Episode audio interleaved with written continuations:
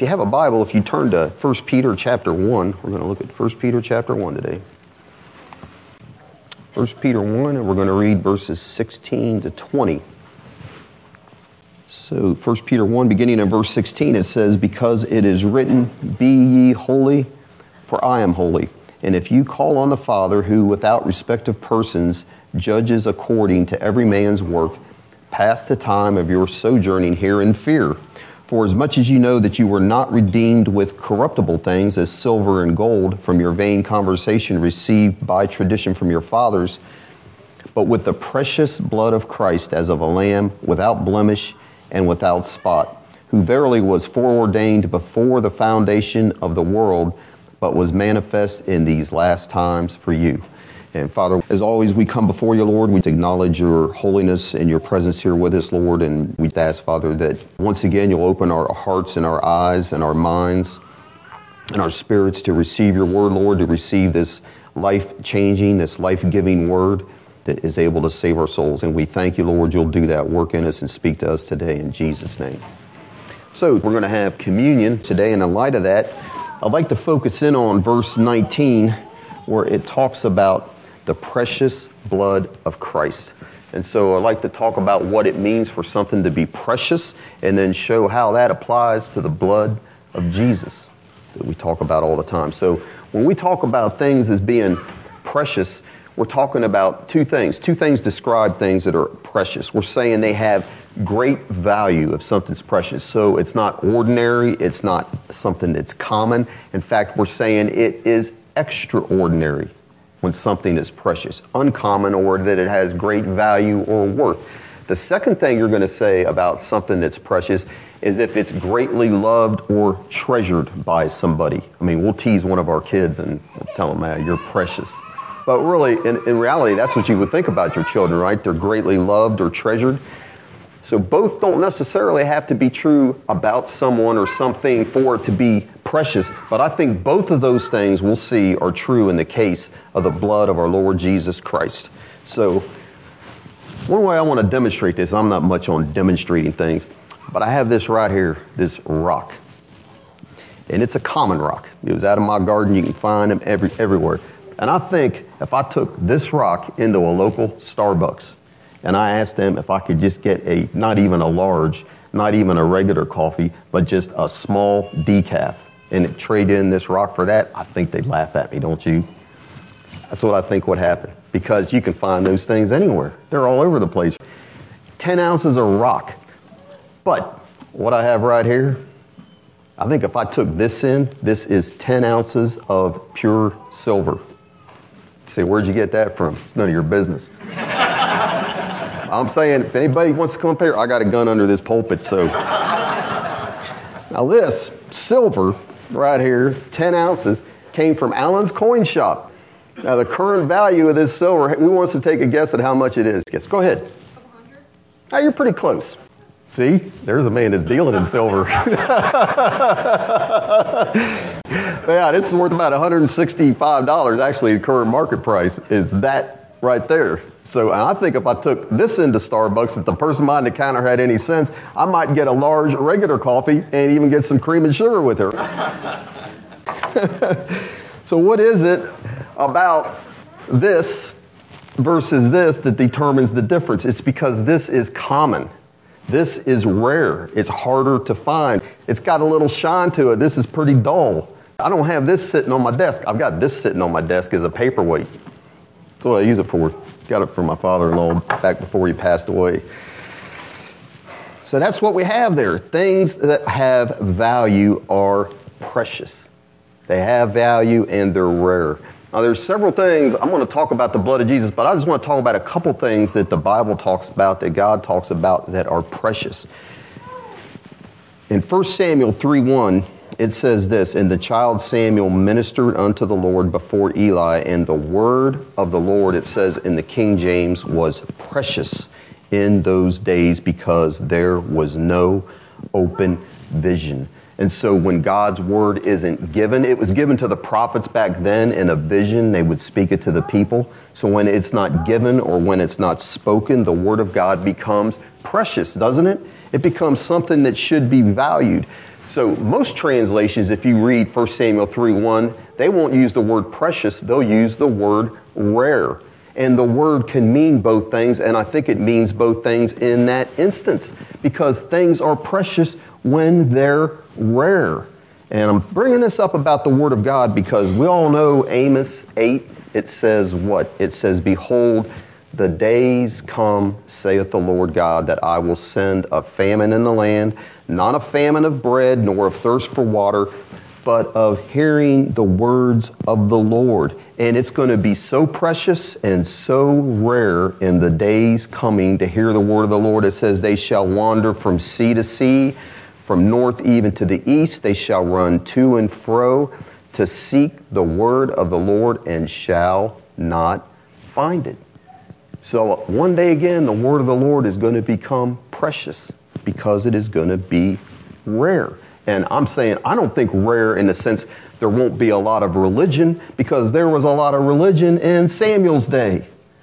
But that's not the same thing as hearing a true word from God. And we need to see the value and the preciousness of the word of God. Even if we just read it every day and not neglect it we need to hold fast to what we've been taught through all these years. So a famine doesn't come in our lives because that is how the word can become precious and rare. If you keep hearing it and you don't do anything about it, eventually you get earwax build up and it's not even that it's not being spoken, you just can't hear it. And Jesus said that in Mark 4. He said this, he says, "Take heed what you hear." So we not only need to take heed to what we hear and but also how we hear it because he says with the same measure you use it will be measured to you and to you who hear those that have ears to hear and that will hear the word of the Lord. His promise is more will be given for whosoever has to him more will be given. But whosoever does not have even what he has will be taken away from him and I'm saying, I don't know how many people I've known that have embraced the Word of God, the message that has been taught here, however you want to put it, in years past, and they get away from it, and you meet them, and it's like they didn't hear a thing. And they're believing and saying things. You're like, man, I know you sat here and heard and amen, and we fellowshipped over the same truth, and it's like it's been taken away from you. I know some cases of people that have gotten back into that They've gotten where it was taken away, and God's dealt with them, brought them back from being backslidden, basically, and they've renewed their faith. I know several cases like that, and that's a blessing, and so that can happen. And the Bible also talks about another thing I briefly want to talk about of something that is precious, and that is Psalm 116 15. And it says, Precious in the sight of the Lord is the death of his saints. And I want to tell you here, I liked what Spurgeon said about this verse. He said, The Lord values the lives of his saints. They shall not die prematurely. They shall be immortal till their work is done, and when their time shall come to die, then their deaths shall be precious. The Lord watches over their dying beds, smooths their pillows, sustains their hearts, and receives their souls. I've read and been around people that are dying to meet the, and going to meet the Lord, and I've heard of cases like that, and that is what God does. He meets people that are His, His saints, in a special way at that time. He does. Those who are redeemed with precious blood are so dear to God that even their deaths are precious to Him. They are very precious to all believers who delight to treasure up the last words of the departed but they are most of all precious to the Lord God Himself, who views the triumphant deaths of His gracious ones with sacred delight. And I like what he finished with. He said this He says, If we have walked before Him, before the Lord in the land of the living, we need not fear to die before Him when the hour of our departure is at hand. Amen? You think about it when saying, Precious in the sight of the Lord is the death of his saints. When Lazarus, the beggar, in Luke 16 dies, what says the rich man dies, the next thing you read about him, he lifts up his eyes in hell. But when you read about the beggar who suffered greatly in this life, but he was the Lord's, laid at that man's gate every day, never was ministered to. The guy passed by him all the time. But it said when he died, who was right there to carry him? angels came and carried him into Abraham's bosom. And it says he was forever comforted, wasn't he? If we know a sparrow doesn't fall to the ground without our Heavenly Father, we can be assured that when we pass from this life into the eternal state, He will be right there. Because our deaths, as Spurgeon said, are precious and they're watched over by our Heavenly Father. His prized possessions, we'll talk about that later. We are so valuable to Him. But today, I want to talk about the precious blood of our Lord Jesus Christ. And so, what is it about the blood Jesus' blood that makes it so precious. So, diamonds are considered to be, unlike this rock, considered to be precious stones. And the value of a diamond increases astronomically when one is found that's considered to be flawless, because that is a rare diamond indeed. So, they're so rare that I read it is possible to be in the jewelry industry for all of your life and to never see a flawless diamond never even deal with one. And so they have to be under 10 times magnification, where they're looking at that diamond under 10 times magnification and they see no internal or external flaws at all, no imperfections for it to be flawless. And so a diamond that is that way, it truly deserves to be called precious. And so, what do we read, if you're still there in 1 Peter 1, what do we read about the life of our Lord Jesus Christ? In verse 19, it says, But with the precious blood of Christ, and what does it say about him? As of a lamb without blemish and without spot. So, how rare is that? like what a man said. Ask yourself this question Have you ever met a human being that is flawless? That person is rare as can be. So, the wisest man that ever lived in the history of the world, Solomon, when he's praying to dedicate the temple, here's what he said. He prays to the Lord, if they, meaning the people of Israel, sin against you, and he adds this, for there is no man that sins not. There is no man that sins not. And Paul wrote in Romans 3 for we have both proved, that's what he does all through Romans chapter 1 and 2. We have pro- proved that both Jews and Gentiles, that they are all under sin. As it is written, there is none righteous, no, not one, for all have sinned and come short of the glory of God. And I'm saying Romans is laying out that God has a righteous character. He is righteous. He demands righteousness of us, his creatures. He does. And we are bankrupt. That is the, our greatest need we have is righteousness before God because the fact of the matter is every single person in this room, unless God comes back, but there's been a lot of people that said he would and they died before he did. So the promise is it's appointed. We all have an appointment unto man once to die and then the judgment and every one of us on that day of judgment is going to need to be righteous. And we don't have it. And that's what we need. And that's why it is so critical that we understand that Jesus Christ is totally righteous. We never are in and of ourselves, and we need to be clothed in his righteousness through his blood. So he is the only man that has lived that has never sinned, never ever sinned in his entire life not only in actions, but he never sinned ever in thought or in motive or in any way. So you think about it the smallest sin that he could have committed, he's had a hard day in the carpenter's shop, hasn't had dinner yet. And it's been a long day. He's been working hard. He's tired.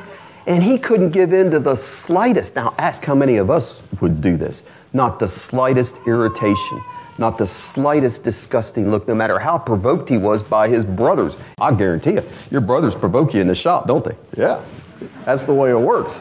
No short answers, because any of that, any time, the smallest one of that would have totally disqualified him from being a substitute and having that righteous life that is needed for me and you both. He always, young people, always honored his parents, and that's old people too. It's easy not to honor your parents, isn't it? To say things about them, to think things about them. You could be Eddie Haskell, and you can still be somebody that's thinking the wrong things about your parents. But not Jesus.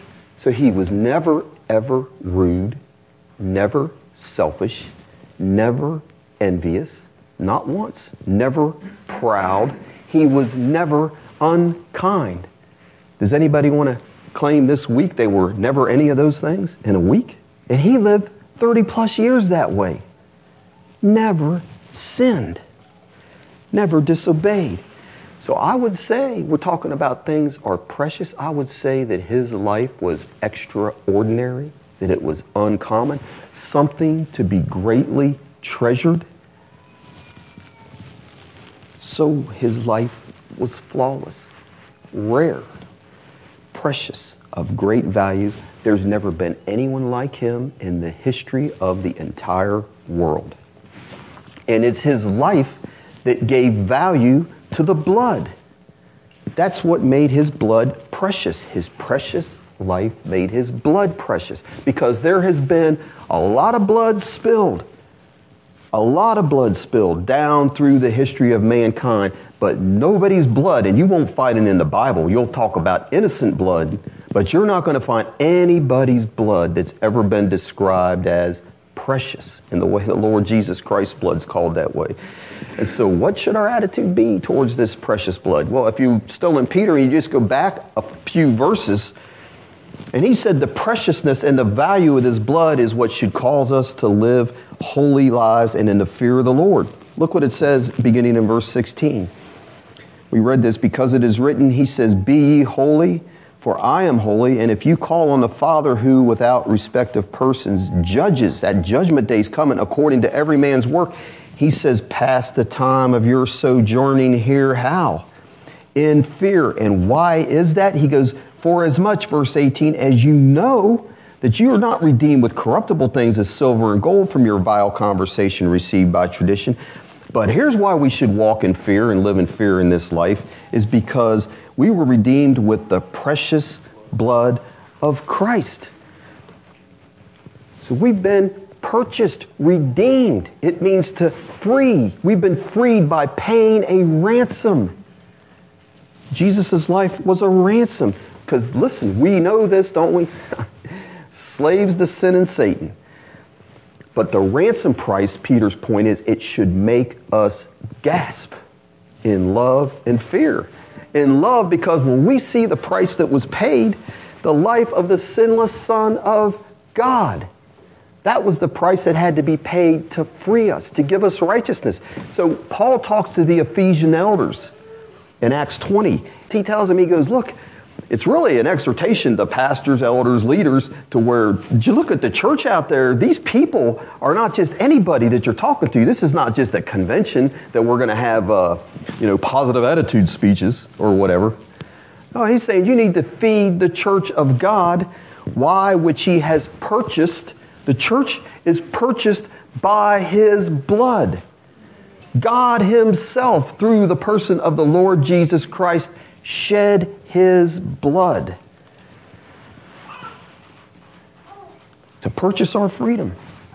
And I'm saying, if you really think about that God Himself shed His blood, that should cause us to love Him and be in awe. And also in fear, because Peter's saying, look, you do not, when you realize that, you don't want to despise or treat lightly the value of blood, of the blood that was shed, the precious blood. Not corruptible, where's my gold? Like this, this can burn up as much as it's worth, however much you have. Or of gold, say, oh no, the precious blood of Jesus is worth more than all the gold, silver, diamonds, whatever you think's worth money. Turn back just a few chapters to Hebrews chapter 10. Hebrews 10, beginning in verse 28, it says, He that despised Moses' law died without mercy under two or three witnesses. In verse 29, of how much sore punishment Suppose ye, shall he be thought worthy who has trodden underfoot the Son of God and has counted the blood of the covenant, wherewith he was sanctified, set apart to God, counted as an unholy thing, and has done despite unto the Spirit of grace. For we know him that has said, Vengeance belongs unto me, I will recompense, saith the Lord. And again, the Lord shall judge his people. It is a fearful thing, he says in verse 31, to fall into the hands of the living God. So we, he's saying, you do not want to count the blood. And basically, he's talking about apostasy or sinning with a willful high hand and acting like, I just do what I want to do. And he's saying, you don't want to count that blood that was shed that sanctified you as an unholy, as a common thing, something you can just walk on, like the, the blood of a dead dog that's in the dirt. Don't treat it like that. That's the warning that's there. And that's what Peter's saying. When you see how precious that blood is, we should pass our time as sojourning here in fear.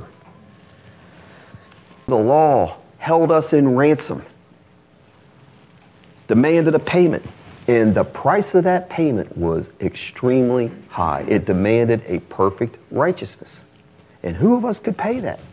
Who could pay the price of perfect righteousness? None of us could, could we? We owed the debt. We rebelled against his rule. We despised God's holy and good law. The law, it said, is to be good. Questioned his love. We were slaves, chained by our own choice. And yet, he willingly came and he paid our debt. He paid the great price by living the life and then offering that same life to a cruel death that was a literal hell on earth on that cross. My God, my God, why hast thou forsaken me? He did all that. God paid the ransom. So somebody dies for you. No greater love can a man has that he lays down his life for his friends. Well, guess what? That guy's eventually going to die one way or another. He just died a little earlier there because he helped his friend. out. He had to die. But guess what? Jesus didn't have to die.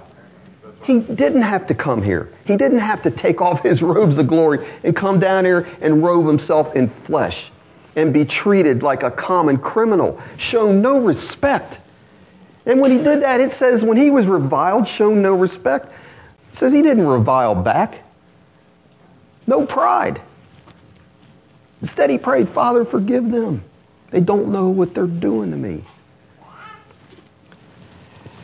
And that's what had happened. And it says, For even the Son of Man, he didn't come here to be served, but to serve and to give his life a ransom. Precious blood. His life as a ransom that paid the debt for many. He gave his life, that's why he came, as a ransom for many. And he paid that price in love. He didn't do it unwillingly, he willingly came and because of that, the Bible also says, because we've been redeemed by his precious blood, that he has a right to our lives. Now, he has a right because he's creator. God has a right to everybody's life that breathes breath in this world. But he especially has a right, and he only has a right to our lives. What we do, what we say, where we go, how we live. If we're Christians, we don't have a right to our own lives because of that, because of what we're talking about today. So if you would turn back to 1 Corinthians 6 and look at the last two verses in 1 Corinthians 6, verses 19 to 20. Paul says, What? You can be a fornicator and still think you're going to make it into heaven? He's not. He goes, What? Know you not that your body is the temple of the Holy Ghost the Holy Spirit who is in you, which you have of God? And what does he say at the end? You are not your own. Verse 20, for you are bought with a price. That's what we've been talking about. Therefore, he says, glorify God in your body and in your spirit. And who owns those? Which are God's. So he clearly says there in verse 19 that you are not your own. And he says why. That's what that little for means in verse 24 is explaining why. This is why you're not your own. You've been purchased. It's basically slave terminology. A slave at a slave auction, when he is bought, he is that master's property. He doesn't do what he wants to anymore. He doesn't get up and go out in the field or not go out in the field or go visit another state or go visit his cousin if he's a slave down in Mississippi. He doesn't go visit his cousin over in New Orleans just because he feels like it. No, he's got to do everything his master tells him to do. And that's what he's saying here. We've been bought with a price. We're not our own. We got to let that sink in, don't we? It's hard to think I'm just going to do what I want to do every day you wake up, isn't it? Within my limits. Let me ask you a question. What is your soul worth? What is your soul worth? Jesus said this. He says, What will it profit a man if he gains the whole world and loses his own soul? What will a man give in exchange for his soul? So, what would you give for your soul?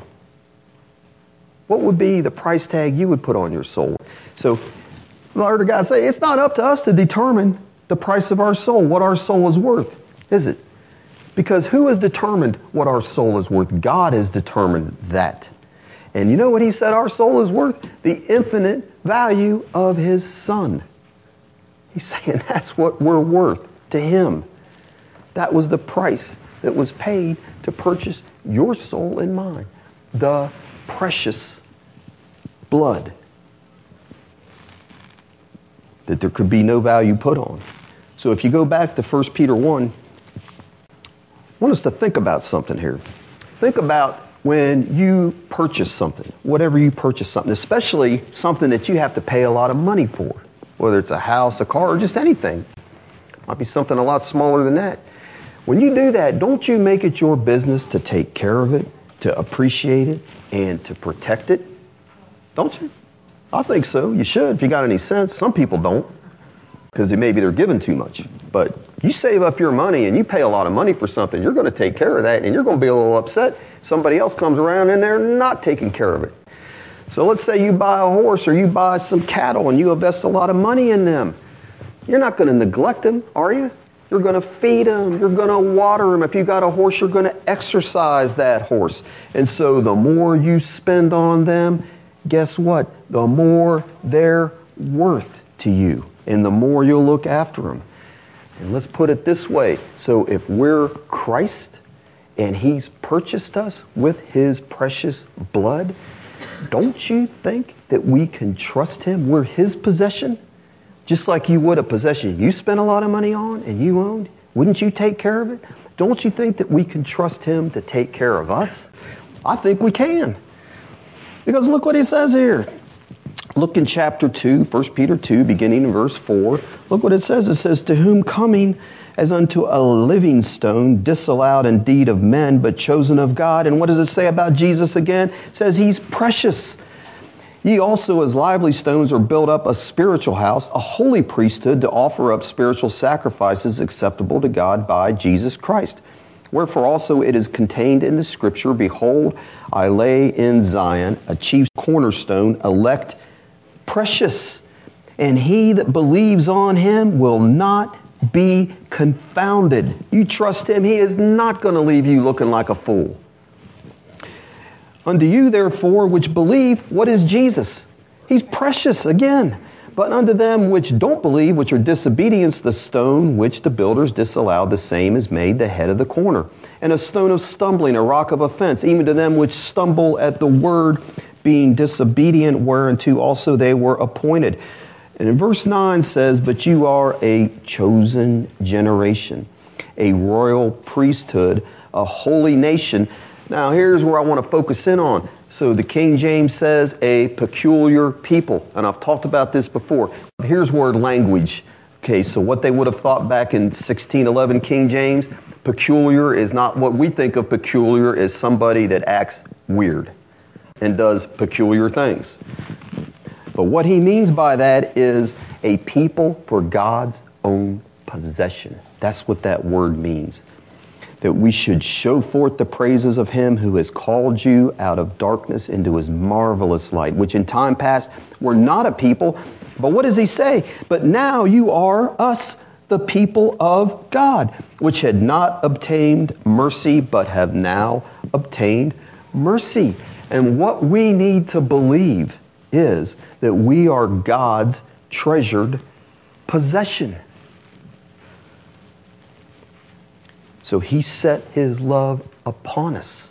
And that should be a great incentive when we realize that to live holy lives and to live holy for him. That's right. It should. So, if you would, I want us to look at a couple passages. So, we're saying he paid a great price, and that price he paid makes us of great value to him. is the point. I want to look at a couple places in Deuteronomy. If you would turn back to Deuteronomy chapter 7. So there's several times God talks about his people being his special treasure, his special people.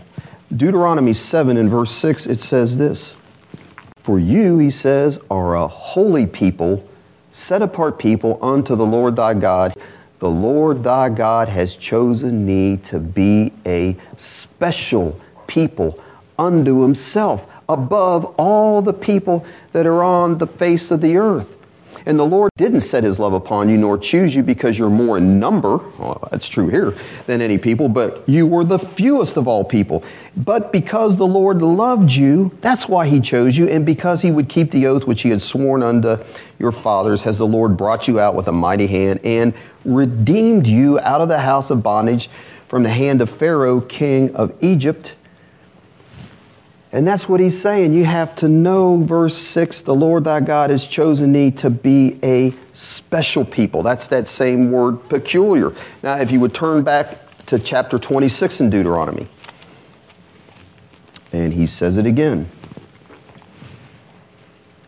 Deuteronomy 26, beginning in verse 15 says, Look down from thy holy habitation from heaven and bless thy people Israel and the land which you have given us as you swear unto our fathers, a land that flows with milk and honey. And Moses is telling Israel, This day the Lord thy God has commanded you to do these statutes and judgments, and you shall therefore keep and do them with all thine heart and with all thy soul. Thou hast avouched or declared or proclaimed the Lord this day to be thy God. Have you done that? Have you declared the Lord to be your God and to walk in his ways, to keep his statutes and his commandments and his judgments, and to hearken unto his voice?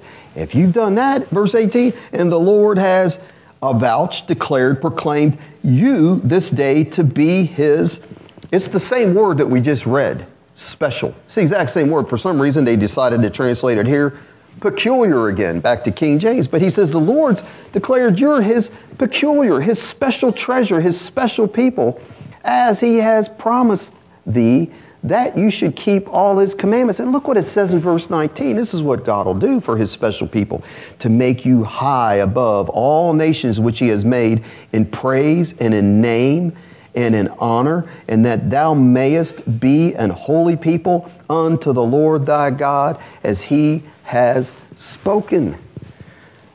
So there again, it's segula. Segula is that word, the Hebrew word. It's used eight times in the Old Testament. Five times it's used to talk about God's people being his special people, his special treasure. Two of the references talk about a king's treasures, his jewels that he has, all his treasures. It's the same word. But the last reference so there's eight references. Five of them are to God's people being his special possession, his special treasure.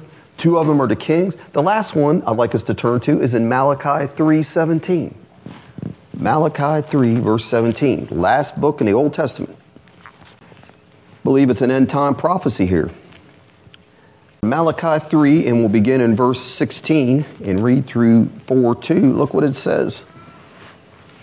And then they that feared the Lord spake often one to another, and the Lord hearkened and heard it, and a book of remembrance was written before him for them that feared the Lord, and that esteemed, that thought about his name.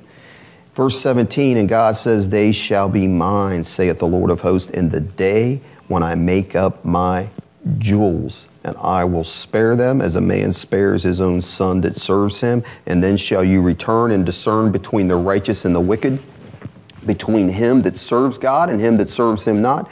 For behold, the day comes that you shall burn as an oven, and all the proud, yea, and all that do wickedly shall be stubble. And that day that cometh shall burn them up, saith the Lord of hosts, that it shall leave them neither root nor branch. But not for God's people, verse 2. But unto you that fear my name shall the Sun of righteousness arise with healing in his wings, and you shall go forth and grow up as calves of the stall. We sing that song. Jewels is that same word, segula, special treasures. And a king's special treasures, that's what they were his jewels, his diamonds, his sapphires, his rubies. And so what we see there is kings have what as their special treasures? Objects, material objects. The crown jewels, I mean, they sell that stuff, they put them in safes, they got guards that guard them. I mean, that is their special treasure. They probably don't do that with their wives. But God's special treasures, His jewels, are what? People. They're us. We got to look at it like that. He says, You are my jewels. I'll spare you. You're my special treasure. Kings have their rocks. They got their silver, their gold, they're all that. No, no, that's what they really highly treasure and guard. God says, No, it's you. You will make up my jewels, my special treasure in that day. I mean, that is a blessing. So if you've been purchased by the precious blood of the Lord Jesus Christ, we're seeing, I hope, that we're his special treasure that he bought with a great price. And I'm back to asking when I started to ask, don't you think that you can trust him to take care of you if you're that? To provide your needs? You'd do that for your horse if you bought, paid a lot of money for one. You'd, give, you'd feed him, I'd think. He can provide our needs. You don't think we can trust him to heal us? We're his special treasure. Don't you think we can?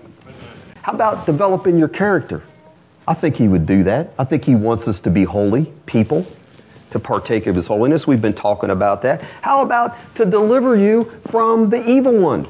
There's people that have spirits that are harassing them, that are trying to draw them away, causing them problems all through the day. We don't think we can trust God if we're his treasured possession to take care of that for us. Amen. Isn't that what he says? Lead us not into temptation, but Lord Father, deliver us from the evil one. Would he not answer the prayer he gave us to pray? Especially we're his special possession. So I like what Andrew Murray said about this. He said, He, God, has set a very high value upon us, and so He'll not allow any evil to befall us. He'll manifest His love to us. He has need of us for His work and glory, and it is His desire and joy to adorn us with His salvation and to fill us with His unspeakable joy. And Murray said, meditate upon this until it becomes firmly fixed in your mind. I'm saying that's what has to happen. We've got to meditate on the fact that He considers us His treasured possession, that just like our treasured possessions, He will take care of us. we got to think about it more than just hear it once in a sermon got to be part of us. That's what he's saying. He said, our great need is to recognize ourselves as his possession and by a reverent confession of this, to have the heart filled by the consciousness of it. Just as a faithful dog often shows so great attachment to his owner, he will not cease from following him. Let the wonderful ownership of Jesus, his blood bought right, so possess you that it will every moment be the keynote of your life and the power of an enduring attachment to Him. Amen. That's right. So I know somebody in here as a child, they saw this dog, crazy dog. And so the way they got the dog was they started throwing pieces of meat or something, food. And next thing you know, the dog's letting them pet it. Next thing you know, guess what? That dog follows that person everywhere they go. And he's saying, we should be like that faithful dog. And so I'm saying, start trusting the Lord. That dog had to just trust that person in a little way at first. It didn't just start following them around wholeheartedly all the way, but just start trusting the Lord in small things and let Him show you His faithfulness in this, this, and this. Write it down. And then guess what? Next thing you know, you'll see more and more. I can trust Him with everything. He'll never let me down. And you'll be just like that dog. Everywhere He goes, I want to go because that's the place to be. That's Revelation 14. These are they which follow the Lamb. And it says they were redeemed from among men, bought with a price. And those people were faithful, virgins. Follow the Lamb whithersoever he goeth. Amen. Amen. Amen. So I'd like to just briefly speak. We talked, we said there's two ways that things are precious. So we said the first thing is something has great value because it's rare and it's extraordinary, and Jesus' blood is that. But the second thing we said something is precious because it is greatly loved or treasured by somebody. And let me ask you, think about this. How do you think the Father views the blood of the Lord Jesus Christ? So the blood, it says, represents the life. The blood is given value by the life. And so at Jesus' baptism, the heavens were opened. It says the Spirit of God descended on the Lord Jesus Christ. And it said, when that happened, the heavens opened, it said, a voice proclaimed from heaven, This is my beloved Son, in whom I am well pleased. This is my Son. He's precious to me. He pleases me. What value do you think the Father would place on the blood of the Lord Jesus Christ? And then we've talked about this in Mark the Mount of Transfiguration, the glory, his flesh parts, this glory comes through, shining like the sun. And it said a bright cloud overshadowed the scene.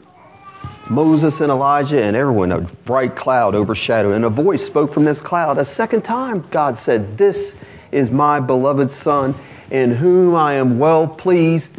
Hear ye him. Twice, the Father speaks from heaven, proclaims the Lord Jesus Christ as his unique and beloved Son. He says, I find no fault in him. I am well pleased. He's never said that about us except in the Lord Jesus Christ. Never been anyone like him on the whole earth. Eternal Son of the Father, eternally loved by God the Father, a perfect man. And so, how do you think the Father looked at the blood of the Lord Jesus Christ? I think he looked at it as valuable, as precious. Don't you? I really do. If you would turn over to Revelation chapter 5. In chapter 4, John is called up to the throne of God, and it says he came up through a door was open, and there he's called up to the throne. He gets before the throne. He can't describe the Father. Like we said, Isaiah couldn't either last week in Isaiah 6. All he can do is describe emerald, sapphire, ruby, these colors that are emanating the glory of God. And all these creatures are around the throne worshiping him. That's what it says in the beginning of chapter 4. It says there's a sea clear as crystal. So you have this setting here where he's caught up into this. And he comes into chapter 5. And look what it says. He says, I saw in the right hand of him that sat on the throne a book written within and on the back sealed with seven seals. Not just one seal, but seven seals. And what is this book or this scroll? What does it contain? It contains God's final plan of judgment and redemption. It's all there.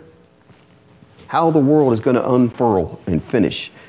And so he says in verse 2 he sees this strong angel proclaiming with a loud voice, Who's worthy to open the book and to loose the seals thereof? There's a problem because verse 3 says, No man in heaven nor in earth, neither under the earth, was able to open the book, neither to look thereon. And that's a problem. And so we have verse 4 John sees that and it says, I wept much. Some translations say, I wept loudly. He's sobbing and overcome by this thought. You know why? Because he's saying, God's kingdom may not prevail. What's going to happen here? Who's going to prevail with all of this? Is God's kingdom not going to prevail? His redemptive purposes in restoring all things, a new heavens and a new earth, is that not going to come to pass because this can't be opened? It's saying he's sobbing. No one's found worthy. No one can look thereon. Verse 5 And one of the elders said unto me, John, weep not, stop. He says, Behold, there is one, the lion of the tribe of Judah. The root of David has prevailed to open the book and to loose the seven seals thereof. Well, when you read that, if you don't read on, what does he think is going to appear? Saying one has, it's a lion. And it's the root of Jesse, David, the king. So he's expecting this warrior to come bounding in. This fierce warrior is going to be the one to open these seals. And instead, what do we have? Look what it says in verse 6. He says, And I beheld, and lo, in the midst of the throne and of the four beasts, and in the midst of the elders, it isn't a lion, but who's there? A lamb. And that is the favorite expression of John in Revelation of the Lord Jesus Christ stood a lamb as it had been slain. Having seven horns, seven eyes, which are the seven spirits of God, sent forth unto all the earth. And he came and took the book out of the right hand of him that sat upon the throne.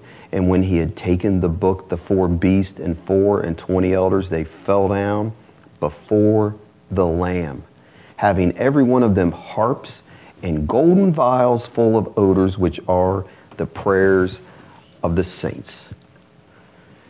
And everyone, everyone around that throne, all the elders, all the angels, everyone that's there, they bow down, fall on their knees, and worship the Lamb. If that's not a proof text for the deity of the Lord Jesus Christ, they worship the Lamb. Sing a song. And what do they sing a song about? For the fact that he shed his blood, his precious blood that redeemed. That's that word again for setting slaves free. But not just from one Israel, from every nation, tongue, and kindred, the whole entire world. And so look what it says here in verse 9. And they sung a new song, bowing down. This is heaven. This is the throne room of heaven now, saying, You are worthy, thou art worthy to take the book and to open the seals thereof. Why? Because you were slain and hast redeemed us to God. How? By thy blood. That's what we've been talking about. Out of every kindred and tongue and people and nation. And you have made us unto our God kings and priests, and we shall reign on the earth. In verse 11, and I beheld and I heard the voice of many angels round the throne and the beast and the elders. And the number of them was 10,000 times 10,000 and thousands of thousands, an innumerable multitude. And what are they saying? Saying with a loud voice, Worthy, precious is the Lamb that was slain to receive power and riches and wisdom and strength and honor and glory and blessing. And every creature which is in heaven and on the earth and under the earth, and such as are in the sea and all that are in them, heard I saying, Blessing and honor and glory and power be unto him that sits upon the throne and unto the Lamb forever and ever. And the four beasts said, Amen. And the four and twenty elders fell down and worshiped him that lived forever and ever. And he's the one that is worthy of all that praise. Why? Because he has redeemed us by his precious blood. And that's the way it'll be when we make it there. That's all we'll care about is casting our crowns at his feet and praising him for the grace that came and lived that life to give us the righteousness that we didn't have and that we needed on the day of judgment. Giving us that and shedding his blood to pay the price, that ransomed price, that death that was demanded. Oh, worthy is the Lamb, is what we'll be saying. Amen. So as we approach our communion table today, Let's recognize how precious that blood that we'll be drinking, represented by the grape juice. Recognize how precious that blood is, that it represents a perfect, holy, righteous life. The life that God demands, like I said, and we couldn't give, but it's been given to us through God's grace and the blood of the Lord Jesus Christ. Amen. That's what we'll be trusting in on that day of judgment. Not our righteousness, but Jesus' blood and righteousness. And just remember that through that, we are his special treasure now. Purchased us at a great price in his beloved Son, and he'll take care of us. And he'll make us what he wants us to be holy people. Close with this Charles Wesley penned this hymn. It's a great hymn. And it goes like this And can it be that I should gain an interest in the Savior's blood. Died he for me who caused his pain, for me who him to death pursued. And the chorus says, Amazing love, how can it be that thou, my God, shouldst die for me? The next verse says, He left his Father's throne above, so free, so infinite his grace. He emptied himself of all but love and bled for Adam's helpless race. Amazing love. How can it be that thou, my God, shouldst die for me? And he ends with, No condemnation now I dread. I am my Lord's, and he is mine. Alive in him, my living head, and clothed in righteousness divine. Amazing love, how can it be that thou, my God, shouldst die for me? Amen. We'll end there. Amen. Let's bow our heads. And Father, we thank you, Lord, for that amazing love that we can't comprehend. And I ask you, Lord, that you will help us to comprehend as much of it as we can bear, Lord, and you'll open our hearts that we can see the love and the grace and your willingness to die and the price that was paid on our behalf. And let that be a great motivator, Lord, for us to live holy lives before you and to not despise the preciousness of that blood that was shed.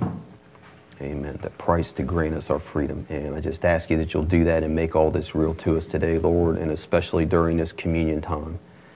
Thank you that you'll do that for us. In Jesus' name, amen.